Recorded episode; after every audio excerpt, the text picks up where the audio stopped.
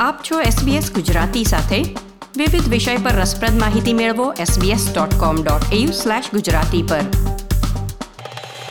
નમસ્કાર, બુધવાર પહેલી જૂન બે હજાર બાવીસના મુખ્ય સમાચાર આપ સાંભળી રહ્યા છો નીતલ દેસાઈ પાસેથી SBS ગુજરાતી પર.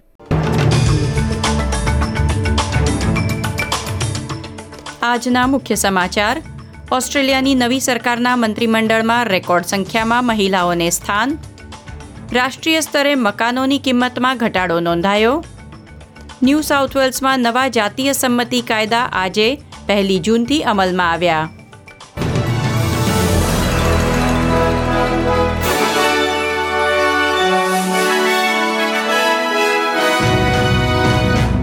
પ્રસ્તુત છે સમાચાર વિગતવાર. વડાપ્રધાન એન્થની એલ્બનીઝીએ તેમની સરકારના મંત્રીમંડળની જાહેરાત ગઈકાલે સાંજે કરી હતી અને આજે તમામ પ્રધાનોએ શપથ લીધા છે. નવા મંત્રીમંડળમાં મોટી સંખ્યામાં મહિલાઓને સ્થાન આપવામાં આવ્યું છે. પ્રધાનમંડળની રચના કરતી વખતે વડાપ્રધાને જણાવ્યું હતું કે કેબિનેટમાં દસ મહિલાઓને સ્થાન મળ્યું છે. આ ઉપરાંત છ મહિલાઓ બહારથી મંત્રીમંડળનો કાર્યભાર સંભાળશે. તેઓ કેબિનેટ કક્ષાના મંત્રીની સાથે તેમના માર્ગદર્શન અંતર્ગત કાર્ય કરશે. વડાપ્રધાને ઉમેર્યું હતું કે પાછલી સરકારોની સરખામણીમાં તેમણે ઓસ્ટ્રેલિયન કેબિનેટમાં અત્યાર સુધીમાં સૌથી વધુ મહિલાઓને સ્થાન આપ્યું છે. લિન્ડા બર્ની કેન્દ્રીય મંત્રીમંડળમાં સ્થાન મેળવનારા પ્રથમ ઇન્ડિજિનસ મહિલા બન્યા છે. તેમને ઇન્ડિજિનસ ઓસ્ટ્રેલિયન્સ માટેના પ્રધાન બનાવવામાં આવ્યા છે.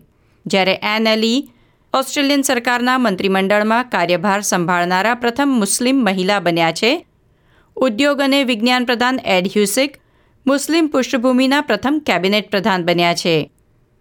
ટાનિયા પ્લિબરસેકને શિક્ષણ અને મહિલા ખાતામાંથી પર્યાવરણ અને પાણી ખાતામાં ખસેડવામાં આવ્યા તે સામે કેટલાક પ્રશ્નો ઉઠાવવામાં આવ્યા હતા, પરંતુ નાયબ વડાપ્રધાન રિચર્ડ માલ્સે પ્લિબરસેકની અવગણનાના દાવાઓને ફગાવી દીધા છે. જુલાઈ મહિનામાં ઇન્ડોનેશિયા ખાતે આયોજિત જી ટ્વેન્ટી બેઠક અગાઉ ઓસ્ટ્રેલિયાના વડાપ્રધાન એન્થની એલ્બનીઝી આ રવિવારે ઇન્ડોનેશિયાની મુલાકાતે જઈ રહ્યા છે.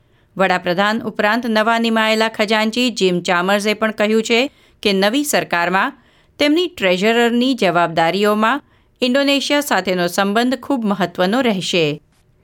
વર્ષ બે હજાર બાવીસની શરૂઆતના મહિનાઓમાં ઓસ્ટ્રેલિયામાં આર્થિક વૃદ્ધિ ધીમી પડી છે. રાષ્ટ્રીય આંકડા દર્શાવે છે કે ઓસ્ટ્રેલિયન અર્થતંત્ર માર્ચ ક્વાર્ટરમાં શૂન્ય પોઈન્ટ આઠ ટકા વધ્યું હતું.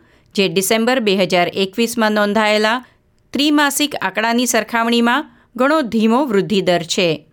ઓસ્ટ્રેલિયન બ્યુરો ઓફ સ્ટેટિસ્ટિક્સ કહે છે કે કોવિડ નાઇન્ટીન પ્રતિબંધો હળવા થયા બાદ કૌટુંબિક અને સરકારી ખર્ચમાં વધારો થયો છે, જે હાલ નોંધાયેલા વૃદ્ધિદર માટે મહદઅંશે જવાબદાર પરિબળ મનાય છે.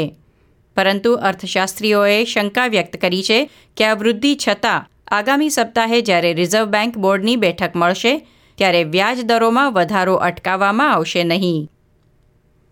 ઓસ્ટ્રેલિયામાં રાષ્ટ્રીય સ્તરે મકાનોની કિંમતમાં ઘટાડો નોંધાયો છે.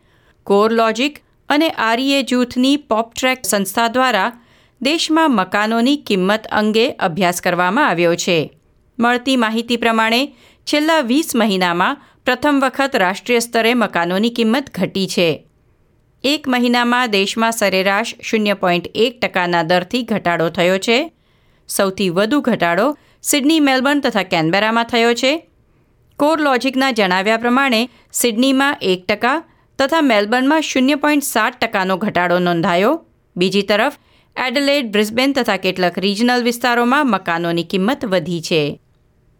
આજે પહેલી જૂનથી એફર્મેટિવ સેક્સ્યુઅલ કન્સેન્ટનો કાયદો ન્યૂ સાઉથ વેલ્સમાં અમલમાં આવ્યો છે.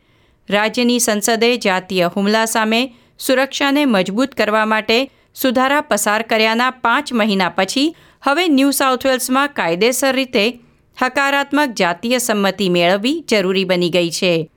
નવો કાયદો જાતીય સંબંધ અગાઉ સંમતિ મેળવવાને એક મુક્ત અને સ્વૈચ્છિક કરાર તરીકે ઓળખાવે છે. એટલે વ્યક્તિએ જાતીય સંબંધ અગાઉ અનુમાન નહીં, પરંતુ ચોખ્ખા શબ્દોમાં અનુમતિ મેળવવાની રહેશે. કાયદો એ પણ સ્પષ્ટ કરે છે કે જો કોઈ વ્યક્તિ એક પ્રસંગે કોઈ એક ચોક્કસ પ્રવૃત્તિ માટે સંમતિ આપે, તો તેનો અર્થ એ નથી કે તેણે અન્ય જાતીય કૃત્યો માટે સંમતિ આપી છે. આ સુધારો સ્પષ્ટ કરે છે કે જે વ્યક્તિ નિદ્રાધીન છે, બેભાન છે અથવા નશામાં છે, તે સંમતિ આપવા માટે સક્ષમ નથી. અને સરકાર દ્વારા જાતીય હુમલાના કેસમાં જ્યુરીઓને પણ આ નવા નિર્દેશ જારી કરવામાં આવશે. આજથી ઓસ્ટ્રેલિયામાં સત્તાવાર રીતે શિયાળાની શરૂઆત થઈ છે. ત્યારે શિયાળાના પ્રથમ દિવસે જ સૌથી વધુ ઠંડી નોંધાઈ છે. ન્યૂ સાઉથ વેલ્સ અને એસીટી પર બર્ફીલો પવન ફૂંકાયો છે. બ્લેની બેથર્સ્ટ ઓબેરોન અને લિથગોમાં તાપમાનનો પારો અતિશય નીચે આવી ગયો છે અને આસપાસના વિસ્તારોમાં આજથી જ બરફ પડી રહ્યો છે. દેશની રાજધાની કેનબેરામાં પણ બરફ પડ્યો છે.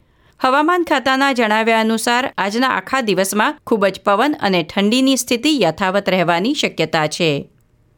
આ સાથે આજના સમાચાર સમાપ્ત થયા. લાઇક શેર કોમેન્ટ કરો. એસબીએસ ગુજરાતીને ફેસબુક પર ફોલો કરો.